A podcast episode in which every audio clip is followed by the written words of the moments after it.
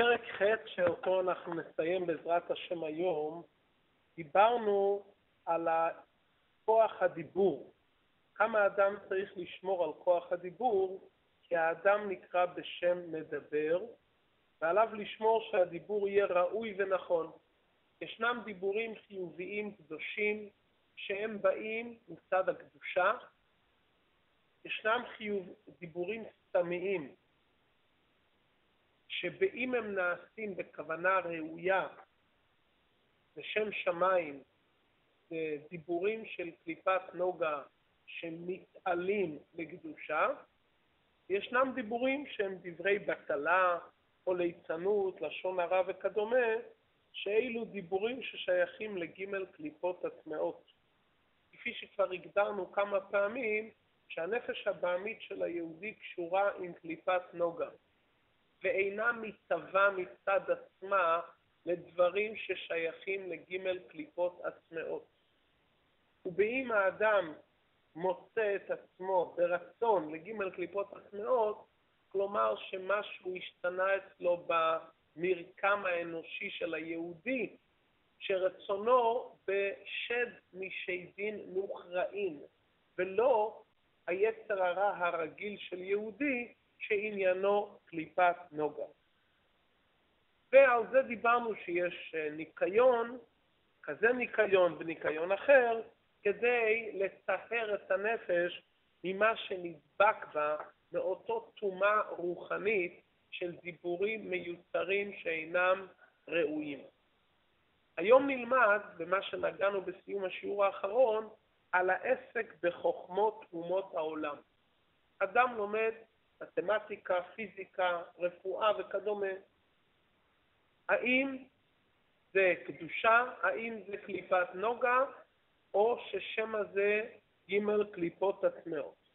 אומר המחבר בעל תניא שההתעסקות בחוכמות אומות העולם נחשב כדברים בטלים, וזה נחשב כביטול תורה. אבל בוודאי שישנה התעסקות חיובית גם.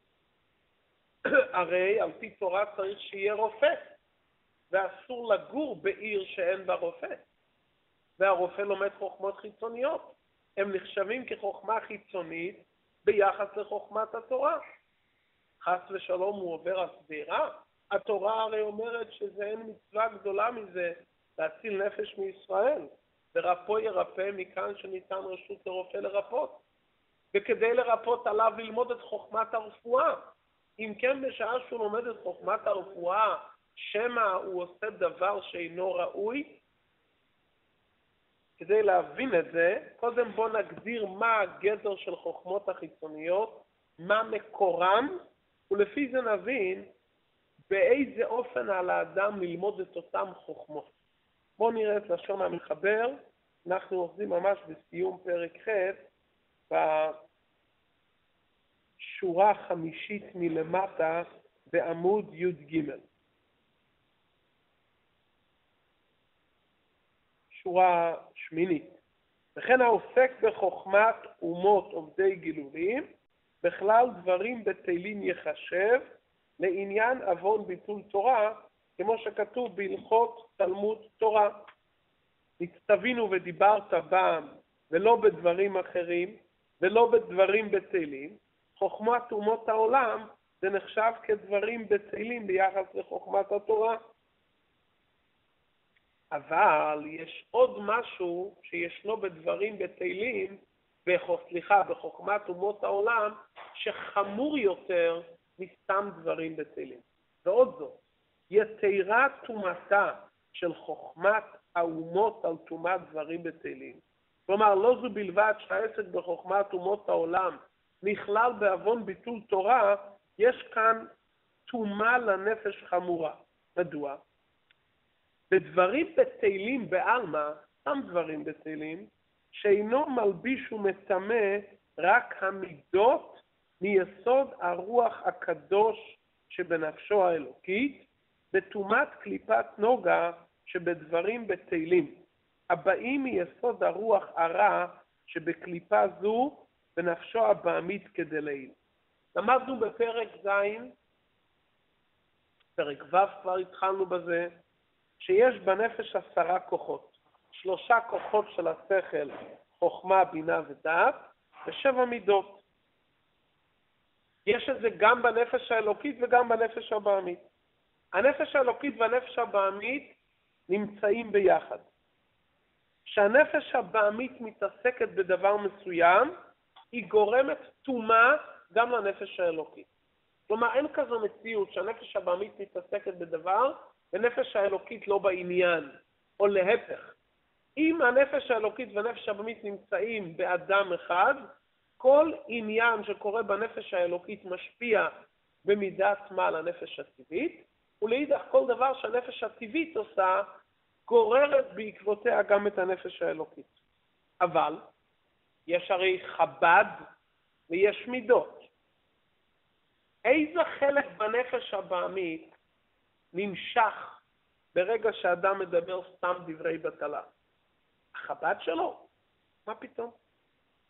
מה זה דברים בטלים? בא לי, משעמם לי, מתחשק לי. היה פה חשיבה? הנפש הבעמית החליטה לחשוב כאן איזה דבר, או שסתם משעמום דיברתי דברים בטלים.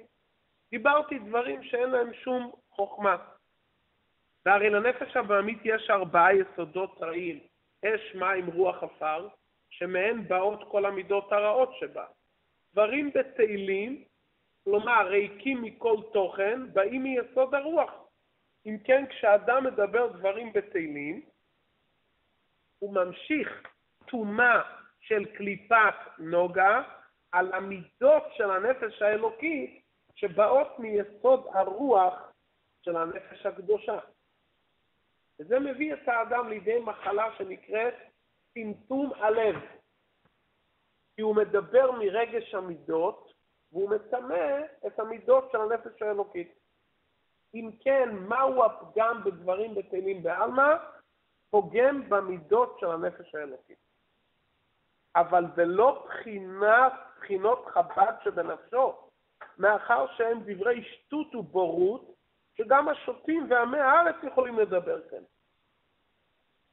כשאדם מדבר דברי סתם, דברי הבל, הוא מטמא את החב"ד? הוא לא מטמא את החב"ד, כי השכל של הנפש הבעמית לא נמצאת בתוך הדברים, הוא סתם מדבר. אם כן, הוא גורר את הנפש האלוקית לעומתה, והוא מטמא אותה לעומת אותו חלק המתעסק באותו עניין. איזה חלק מתעסק בעניין הזה? המידות של הנפש הבעמית. אם כן, הוא מטמא את המידות של הנפש האלוקית. אבל החב"ד שבתוכו לא נטמע. מה שאין כן בחוכמת האומות הוא מלביש ומטמא מבחינת חב"ד שבנפשו האלוקי בטומאת קליפת נוגה שבחוכמות אלו.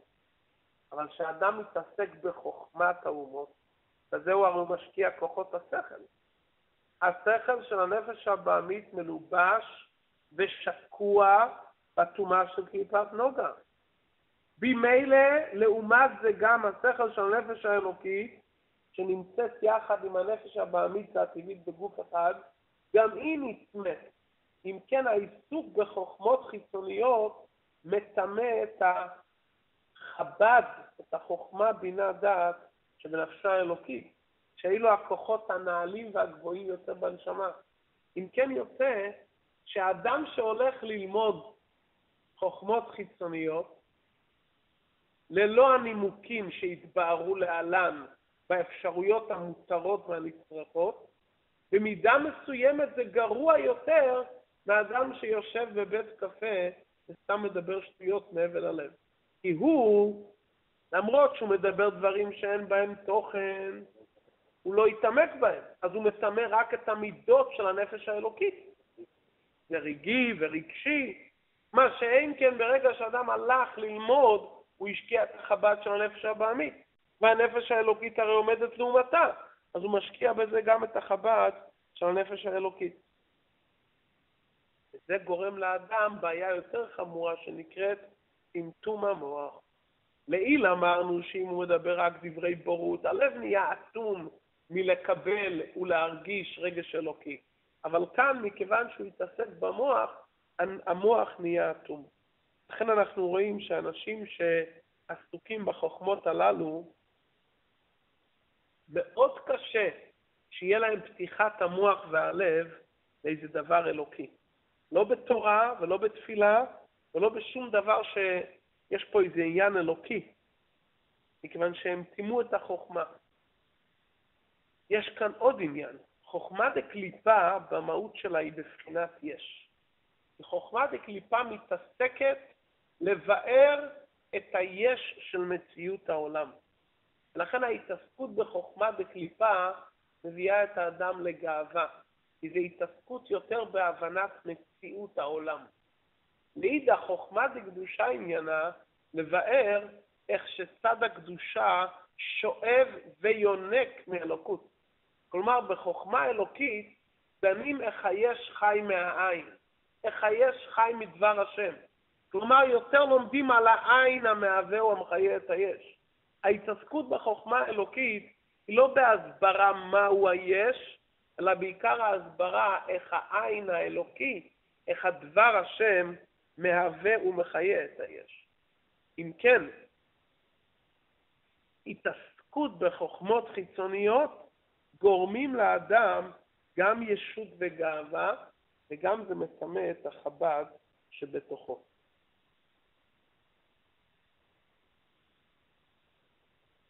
ולכן, גם אם אדם מתעסק בעסקים, בהתעסקות מרובה ובהתחכמות מרובה, שאיננה נצרכת לכתחילה, הוא שם הרבה מאמץ ומשקיע המון מחשבה מעבר למה שנצרך בדרך טבעית, גם בזה הוא מטמא את החב"ד שבתוכו.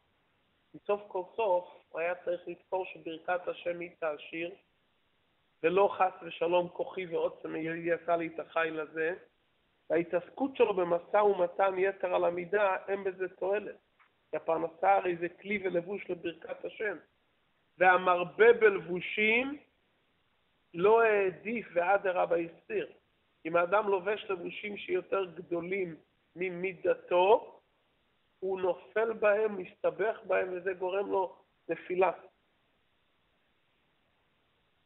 ומכיוון שהחוכמה, בינה ודעת של האדם קשורים עם עצמיות האדם יותר מאשר המידות, כי האדם בעצם הוא איש שכלי, אז בעצם הטומאה של חוכמות חיצוניות גורמים טומאה על החלקים הכי פנימיים באדם, כי נפש האדם מתגלית בעיקר בחוכמה, בינה, דעת שלו, שלכן אדם נקרא נפש משכלת, כי עצם וכללות האדם שייך לשכל.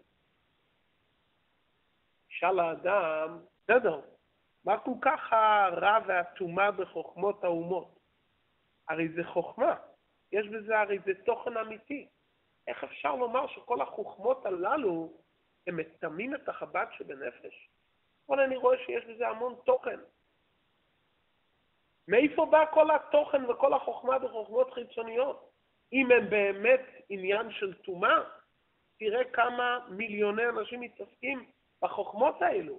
הרי אדמו"ר הזקן לא אומר כאן, תדע שהחוכמות החיצוניות, שטות, זה טיפשות, זה בורות. לא, זה חוכמה.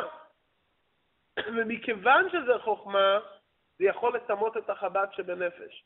נשאלת השאלה, מה המקור לזה? מאיפה נהיה בקליפה כזה סוג של חוכמה? אומר אדמו"ר הזקן, שנפלו שמה בשבירת הכלים מבחינת אחוריים של חוכמה וקדושה, כידוע ליודעי חן. אולי נגיד כמה מילים מה זה שבירת הכלים, כי זה מושג שמובא בחסידות פעמים רבות, זה מושג קבלי. ומה המשמעות של שבירת הכלים? הקדוש ברוך הוא היה תאווה לברוא עולם, שבעולם יהיה טוב ורע. הוא יתברך טוב מוחלט, והוא יתברך עצם הטוב להיטיב. ממנו באופן ישיר לא ייווצר לעולם עניין של רע. מכיוון שהוא כל כולו קדושה. כדי שייווצר בעולם מציאות של רע, מציאות של טומאה, מציאות של דבר המנגד לאלוקות, נדרש שיהיה דילוג וניתוח ופרסה ושבירה בין האור האלוקי למציאות הדבר. סגנון אחר. אם תעמיד טבעת עליונה, טבעת שלאחריה קשורה עימה, וטבעת שלאחריה אחוזה בטבעת השנייה וכן הלאה, גם שתעיין בטבעת המיליון, תרגיש ותבין שהיא קשורה עם הטבעת העליונה. אם לא היה מושג של שבירת הכלים, כלומר נתק בין המהווה למתהווה, המתהווה לא יכל לעמוד בתנועה של בחירה חופשית בין טוב לרע. כי המציאות של העולם הייתה קשורה ודבוקה בו יתברך כשרשרת האוחזת באדונה, וכאור הנאחז ודבוק במקורו, שאז כל הרואה הוא מיד מכיר ומרגיש את אדונו. והיות והתאווה האלוקית היה שיהיה שבירה, אז היה צריך שיהיה, שיהיה תחתון, שיהיה מציאות שהיא נראית עצמאית, היה חייב להיות השתלשלות בכזה אופן של נתק. והנתק הזה גרם שיכול להיווצר דבר חדש שהוא לא נראה בגלוי קשור למקורו. חוכמות אומות העולם יש להם שורש בקדושה, אבל זה שהם נפלו כל כך למטה, מכיוון שבריבוי השתלשלות עד שבירה, נתק ומסך באמצע, מהחוכמה העליונה הקדושה, נשתלשלו בריבוי צמצורים באופן של מסך פרסה ושבירה, שיהיה חוכמות אחרות לחלוטין. כדי שייווצר חוכמה בדבר חיצוני, זה רק ברגע שיש נפילה, שבירה. אם לא הייתה נפילה, החוכמות החיצוניות היו מספרים רק על הוא לבדו, הוא ואין זולתו. כי החוכמה היא קדושה, והחוכמה, אור אינסוף שורה בחוכמה. אז אם החוכמה היא אורגנל, איך שזה מצד סדר התפתחות העולמות, זה חוכמה מאיר אלוקות. כפי שכותב המגיד ממזריץ', אור אינסוף שורה בחוכמה, לפי שבחוכמה יש את עניין הביטול, את הרגשת הביטול, של הוא לבדו הוא ואין זולתו. אז לא היה אפשרות שיהיה מציאות של עולם תחתון. כלומר, בלי שבירת הכלים אין מציאות של דבר גשמי שמנותק ממקורו. ואם אין דבר גשמי שמנותק ממקורו, אתה יכול לסגור את התוכנית של העולם. כי כל התוכנית של העולם זה להתהווה הקדוש ברוך הוא להיות לו יתברך, דירה בתחתונים. תחתון שלא מכיר בעליון. תחתון שלא מרגיש בעליון. רגע, רגע, רגע, נגיע לזה. עוד רגע נגיע לזה. נגיע. לעתיד לבוא יתוקן שבירת הכלים. יתוקן. אנחנו עובדים לתקן את השבירה. הקדוש ברוך הוא היה לו רצון שבמקום של השבירה נעשה את התיקון ונחזיר את העולם למצב תקני עוד יותר טוב מכפי שהוא היה לפני שבירת הכלים. כי שבירת הכלים זה לא תאונה, שבירת הכלים זה תוכנית. תוכנית. תוכנית אלוקית כדי להוות מציאות של יש ודבר גשמי. וכפי שמבואר בחסידות, שיש עולמות רוחניים שקדמו לעולמנו זה הגשמי. בכללות זה העולמות אצילות, בריאה, יצירה, עשייה הרוחנית, זה נקרא סדר ההשתלשלות. הקדוש ברוך הוא ברא את העולמות באופן מסודר, כי הקדוש ברוך הוא רצה שהעולם יהיה בסדר והדרגה. זה נקרא סדר השתלשלות. אבל לפני בריאת העולם היה עולם התוהו, שעליו נאמר, בארץ הייתה תוהו. שם היה כעין חורבן שנקרא שבירת הכלים. כפי שמבואר בספרי קבלה, שבכל עולם ועולם יש אור וכלי. מה זה אור וכלי? האור זה החיות והאנרגיה האלוקית, והכלי זה הדבר שבו ועל ידו מתגלה האור. לדוגמה, חיות הנפש תחשב כאור, והגוף שבה מלובש חיות הנפש נחשבת ככלי. כי הגוף מגלה את חיות הנפש. בעולם התוהו היו אורות מרובים וכלים מועטים. כלומר, בעולם התוהו יהיו אורות של הקדוש ברוך הוא באופן כזה שהכלים לא היו מסוגלים לקבל ולהכיל את אותו אור מרובה איכותי. על דרך שנאמר על בן זומא, שהציץ להסתכל בסודות התורה ונפגע. כלומר, מוחו וליבו לא היו מסוגלים לקלוט את אותם סודות התורה, וכתוצאה מכניסתו לפרדס, שזה שם כללי לסודות התורה, הוא לא רק שהוא לא קיבל מהומה, אלא זה גרם לו נפילה ממדרגתו, דעתו נטרפה עליו, עד שהוא יצא מזה גם אחר כך לדברים שליליים. דוגמה לדבר, אדם שרואה אור גדול, לא זו בלבד שהוא לא יכול לתפוס את האור, אלא שהאור הזה עוד מזיק לכוח הראייה שלו. או שאומרים לאדם בשורה טובה והוא לא כלי לזה, הוא יכול להגיע לעילפון ויתרה מכך. עולם התיקון שזה עולמנו, יש בו אורות מועטים וכלים מרובים. כלומר, יש כאן מזיגה נכונה בין האור וכלי, שהאור יוכל להתאפס ולהיקלט בכלי. מדוע היה עולם שיש בו אורות מרובים וכלים מועטים, שלכן קרה בו שבירה? מכיוון שיש תאווה לברוא עולם גשמי, כלומר עולם שיש בו גם קליפה שמסתירה, עולם שאין בו שום גילוי אור אלוקי, שאור הקדושה נעלם ומסתתר לגמרי, ואנחנו, עם ישראל, על ידי עבודתנו, נגלה את אור הקדושה בעולם. זה סוד העניין של מעשה התחתונים. הקדוש ברוך הוא נתן בהתחלה מקום למציאות והתהוות הרע, ועבודתנו להחזיר את זה לטוב באופן משופר יותר על ידי נשמות ישראל. ואם לא היה שבירה, כפי שאמרנו לעיל, חכם גדול שמצמצם את שכלו להסביר לתלמיד קטן, התלמיד הקטן יבין שזה הגיע מהחכם הגדול.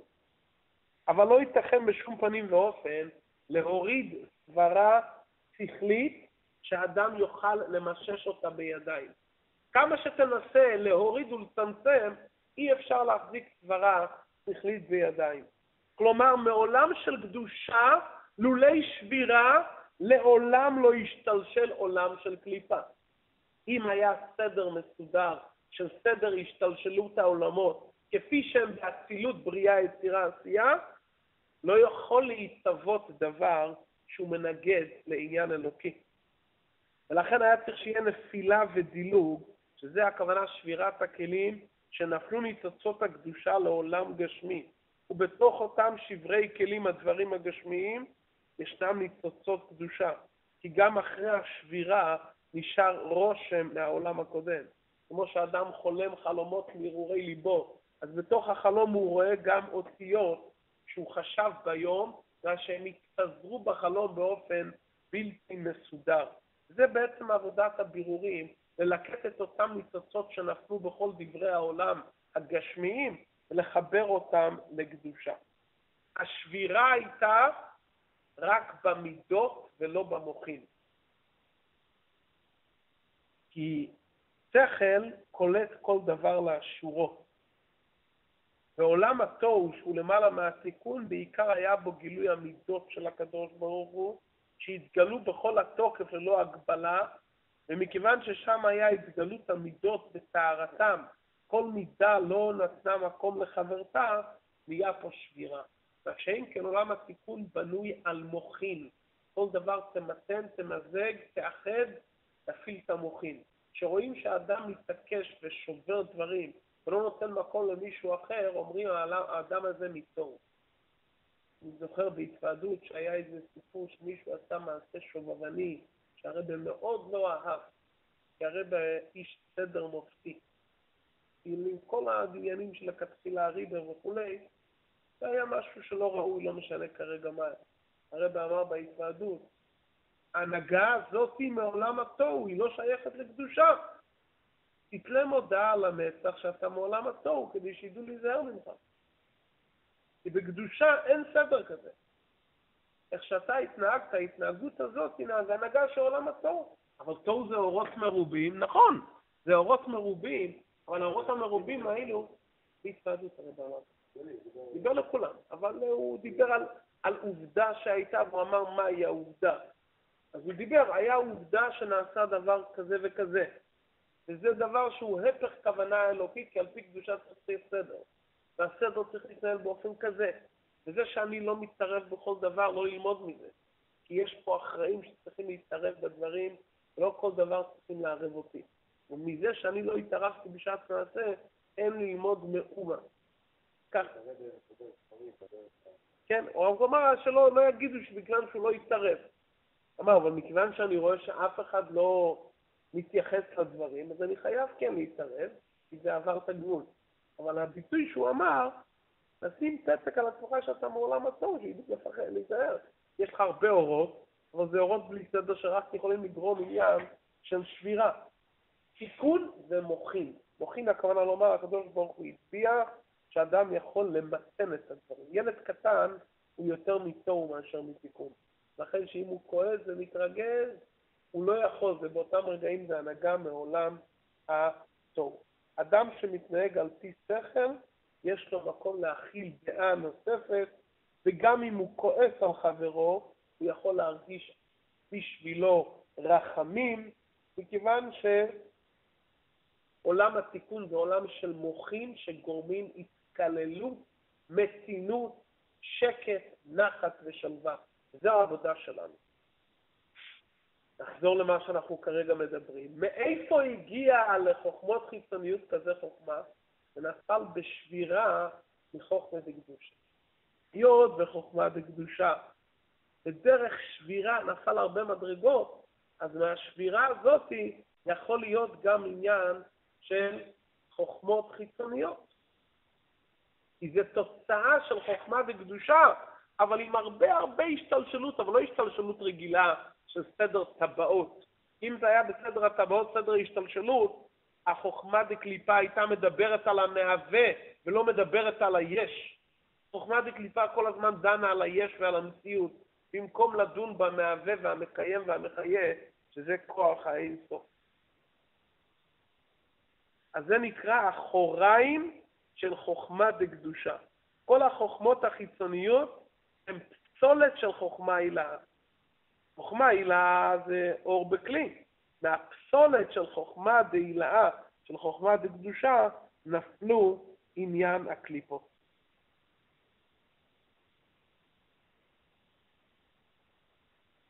אם כן השאלה מתחזקת, אם חוכמות חיצוניות שורשם מאחוריים דחוכמה דקדושה, ומתעסקים בה יש, ואתה מטמא את החב"ד שבתוכך, מי יהיה רופא?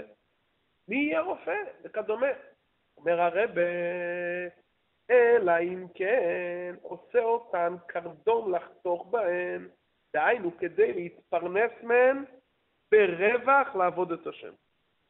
מכיוון שבעצם החוכמות האלו הן קליפת נוגה. זה לא ג' קליפות עצמו. רפואה, אסטרונומיה, פיזיקה, מתמטיקה, זה חוכמה של קליפת נוגה. חוכמות חיצוניות זה לא משהו, זה לא אפיקורסיות, זה לא עבודה זרה, זה חוכמה סתמית. אז זה קליפת נוגה. אז זה גם... זה כבר אני לא יודע אם זה חוכמה או שזה רפואה. אם יש בזה משהו, רעיון שכלי של חוכמה, בלבד, זה קליפת נוגה. הרי יכול להיות גם מדיטציה כשרה. תלוי מה אתה חושב במדיטציה. איזה דברים אתה חושב. אם, אם הדברים הללו הם אמצעי, אין בזה משהו נגד השולחן ערוך. אתה יוצק בהם תוכן שמשמש לקדושה, אז חיברת אותם לעבודת השם. אם כן, מכיוון שהחוכמות האלו בתוכן שלהם הם קליפת נוגה, הם חוכמות שקשורים עם ענייני הבריאה, האיסור ללמוד אותם זה מצד העניין של ביטול תורה. אפשרי שהאדם מתעסק בחוכמות הללו לא בשביל ללמוד את החוכמות לעצמם, אלא לשם שמיים, על מנת להתפרנס ברווח. כלומר, הוא יכול להתפרנס גם מדברים אחרים, אבל הוא יתפרנס בדוחק. ואז הוא לא יוכל לפרנס את משפחתו, הוא לא יוכל להיעדר במצוות, הוא לא יוכל לחיות במנוחה ושלווה. אבל אם הוא יתעסק בחוכמה הזאת, יהיה לו אפשרות להתפרנס ברווח, ואז עבודת השם שלו תעלה בכמה דרגות קדימה. כלומר, הוא רוצה להתפרנס ברווח לא כדי רק לחיות חיי מנוחה ושלווה גשמיים, חומריים. הוא רוצה את החיי מנוחה כדי שיהיה לו אפשרות ללמד את ילדיו לימוד תורה באופן יותר עמוק, להדר במצווה יותר, אם הפרנסה תהיה ברווח.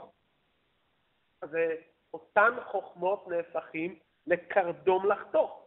אז אם זה נהפך לקרדום לחתוך, זה רק כלי לפרנסה, אז מה ההבדל אם אדם מתפרנס מסנדלרות, מנגרות, או מתפרסם מזה שהוא למד איזו חוכמה חיצונית, ובאמצעותה הוא מצליח להתפרנס יותר ברווח. בתנאי שהוא זוכר שזה קרדום לחתוך בה. אבא של הרבי היה אומר כאן, נתניה, מה הכוונה קרדום לחתוך בה? כמו שאתה לוקח את הקרדום, אין לך שום עניין ושום הנאה בעצם ההכאה. אתה רק רוצה את העץ, שאתה חותך באמצעות הקרדום. על דרך זה הוא מתעסק באותן חוכמות, יש לו רק כוונה אחת, להתפרנס מהן. אין לו כוונה עצם ההתעסקות בחוכמה, אלא הוא משתמש בזה ממש כאמצעי בלבד להתפרנס. באופן כזה, שהאדם לומד את זה בשביל זה, זה לא ביטול תורה, הוא לא מטמא את הנפש. כמו שאדם אוכל דברים המוצרים, שיהיה לו כוח לעבוד את השם. אז בכוונה הזו מעלה את האכילה, והיא נכללת בקדושה. גם לימוד חוכמות האומות, שהלימוד הוא לשם שמיים, זה אופן אחד. אופן שני, שהוא יותר גבוה, או שיודע להשתמש בהן לעבודת השם או לתורתו. זה כבר שלב הרבה יותר גבוה. השלב הראשון פשוט הוא רוצה להתפרנס יותר ברבע. בסדר. אז לקחת קליפת נוגה והפכת איזה כלי פרנסה שתוכל להתפרנס יותר ברווח, ואז תוכל לעבוד את השם יותר במנוחה. יפה. פה זה אופן הרבה יותר נעלה. הוא לומד את חוכמות הטבע כדי להכיר את מעשיו וברואיו הגדולים והנפלאים. וזה מעורר אותו לאהבת השם ויראת השם. הוא לומד משהו בחוכמת הטבע, הוא בפירוש לומד את זה. הוא אומר, תשמע, אתה יודע, חקרתי קצת את הטבע, אני עומד נפעם. מה רבו מעשיך השם? אז הוא רוצה להגיע לאהבת השם וליראת השם, והתבוננות בדרכי הטבע, בחוכמה המופלאה, כאמצעי להכיר יותר את הכוחות האינסופיים של הבורא. זאת אומרת, הוא לומד את הדברים כדי להגיע לאהבת השם או ליראת השם. זו דרגה הרבה יותר גבוהה. זה לא סתם הוא לומד את זה בשביל להתפרנס. הוא לומד כדי להגיע לאהבת השם ויראת השם בדרגה גבוהה. או לתורתו. לדוגמה, אם אדם לומד חוכמת התכונה, אסטרונומיה, כדי להבין הלכות קידוש החודש. והאדמו"ר הזקן מביא בשולחן ערוך, שהרי מתוך זה האדם יכול להגיע ליראת שמיים ודרך ארץ. כלומר, הוא לומד את החוכמה הזאת ראשית כל שיבין איך לקדש את החודש. אם הוא לא יודע את מערכת הכוכבים וכולי, הוא לא יכול לחשב את כל המצווה לקדש חודשים, שבית דין היה צריך לדעת את כל החישובים כדי שהעדים באים, לחקור אותם, האם העדות היא עדות אמת. אז אם האדם עוסק בזה, כדי שיהיה לו אפשרות לעבוד את השם, שהוא יוכל להתפרנס, זה יפה, אבל זה שלב א'. אבל אם הוא עושה את זה שהלימוד עצמו נעשה חלק מעבודת השם, אז זה כמו שאדם אוכל אכילה של מצווה. אדם אוכל קודשים בבית המקדש. כשאדם אוכל קודשים בבית המקדש, אתה לא אומר שזה אמצעי בשביל משהו אחר. עצם אכילת הקודשים בבית המקדש, זה עצמו זה מצווה. אבל, תנאי אחד צריך. צריך שהאדם הזה ידע איך להשתמש בדברים האלו לעבודת השם ולתורתו. לאדם שיודע איך לעשות שימוש בזה, או שהוא יוכל להתפרנס על ידי זה ברווח, או שהוא יודע שאם הוא ילמד בזה, על ידי זה הוא יוכל להגיע יותר לאהבת השם ויראת השם, או שהוא יוכל להכיר את המצווה של ידיעת החודש, אדם כזה שיודע, מותר לו להתעסק באופן של עסק וקביעות. הלשון כאן העוסק, אדם שמתעסק באותם לימוד, לימודים, בשביל מטרה כזו. רוב בני האדם צריכים להתעסק בתורה ומצוות ובעניין של יראת שמיים. לפעמים האדם לומד משהו בחוכמת אומות העולם בדרך אגב, כדי להסתייע, להבין איזה משהו בתורה או להוציא מזה עניין של יראת שמיים. מדוע לאדם רגיל זה אפשרי רק בדרך אגב? כי נכון שחוכמות אומות העולם יכולים להביא תועלת בהבנת דברי תורה. אבל אדם שסבור שכל כוונתו בעיסוק החוכמות הללו זה בשביל זה, טבע חוכמת העולם שהיא גורמת לאדם להימשך אחרי זה. ואז הוא יתעמק ויתענג מזה עד שיהיה לו מאוד קשה לפרוש מזה, ובסוף הוא ילמד את זה לא רק בשביל לדעת הלכות קידוש החודש, אלא הוא ילמד את זה כי זה מוצא חן בעיניו. וברגע שהוא לומד את זה לא בשביל מטרה חיובית, אלא כי זה מצא חן בעיניו, באותם רגעים הוא מטמא את החב"ד שבנפשו.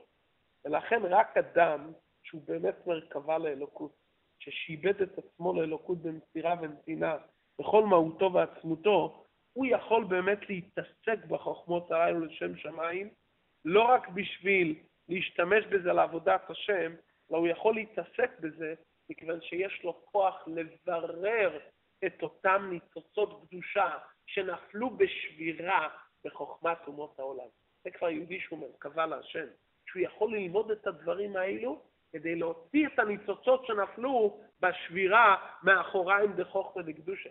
בשביל זה הוא צריך להיות בדרגה גבוהה מאוד. שלכן מצינו, וזהו טעמו של הרמב"ם והרמב"ן, זיכרונם לברכה, וסייעתן שעסקו בהם. גדולי ישראל כמו הרמב"ם והרמב"ן היו במדרגה גבוהה כזו שהם ידעו להשתמש בזה לעבודת השם. והכוונה שלהם בעסק, בחוכמות הללו, היה כדי להוציא את ניצוצות הקדושה שנפלו מאחוריים בקדושה, זה היה המטרה שלהם. או, מי שכל כולו קדושה וכל כולו מרכבה לאלוקות, לא יש את הכוח לברר את החוכמות האלו. הרב כותב באחד המאמרים בשם הצמח צדק, שלהתעסק בזה באופן אמיתי, זה רק נשמה מעולם הבריאה, שהיא יכולה באמת לעלות את הניצוצות. יוצא אם כך, שאו שאדם מתעסק בזה כדי להתפרנס יותר ברווח, או כדי להבין עניין בתורה, או שלכתחילה הוא לומד את אותם דברים כדי להעלות את ניצוצות הקדושה שנפלו שם, בשביל זה צריך להיות אדם גדול מאוד. יש עוד עניין שצריכים להזכיר, והזכרנו את זה בשיעור האחרון, שאלו שבהשגחה פרטית, מאי ידיעה, למדו במשך שנים חוכמות חיצוניות, ההכוונה של הרבי הייתה שיסיימו את זה ויעשו עם זה שימוש מועיל לפרנסה או לקרב יהודים אחרים להשם. גם אם אתה לא כמו הרמב"ן והרמב"ן.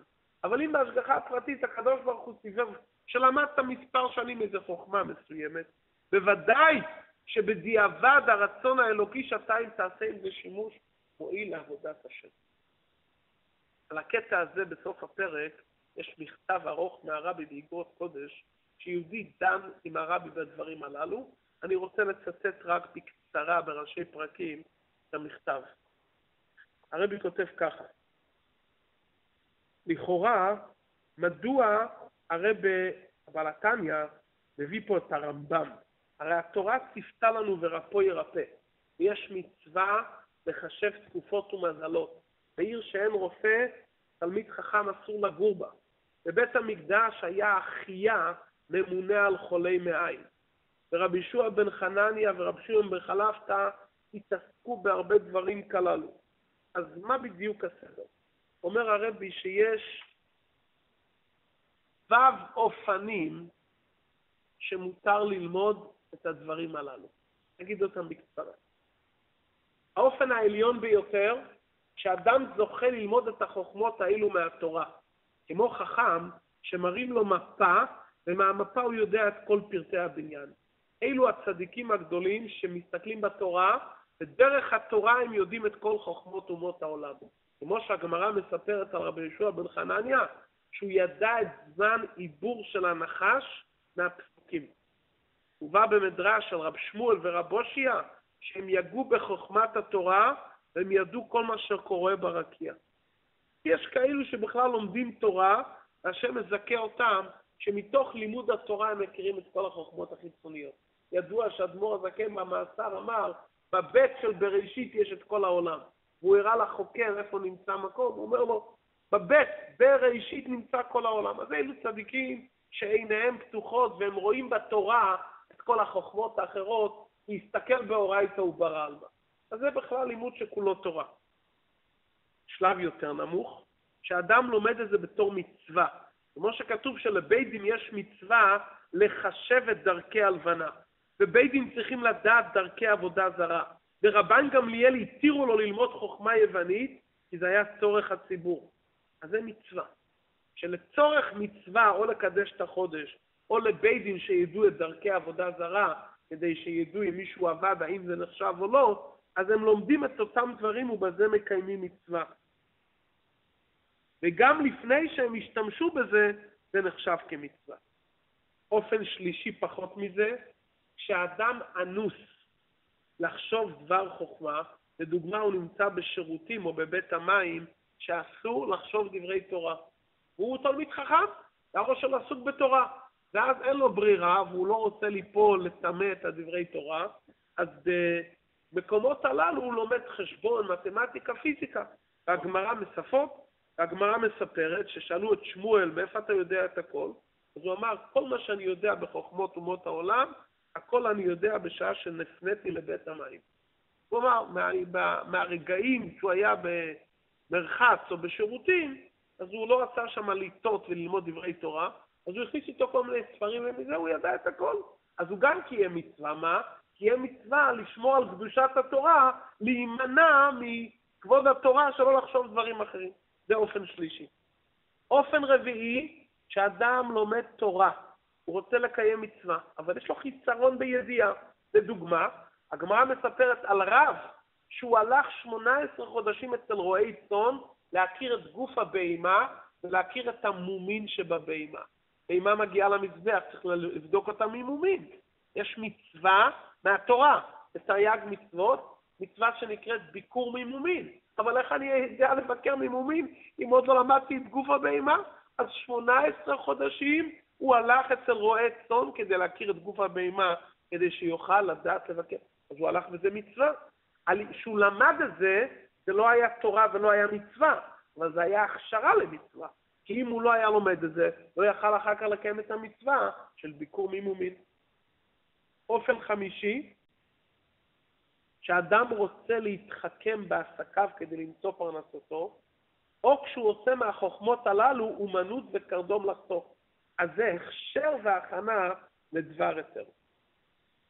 כל חכמי עם ישראל שמצינו שלמדו חוכמות חיצוניות, זה באחד מהאופנים הנ"ל.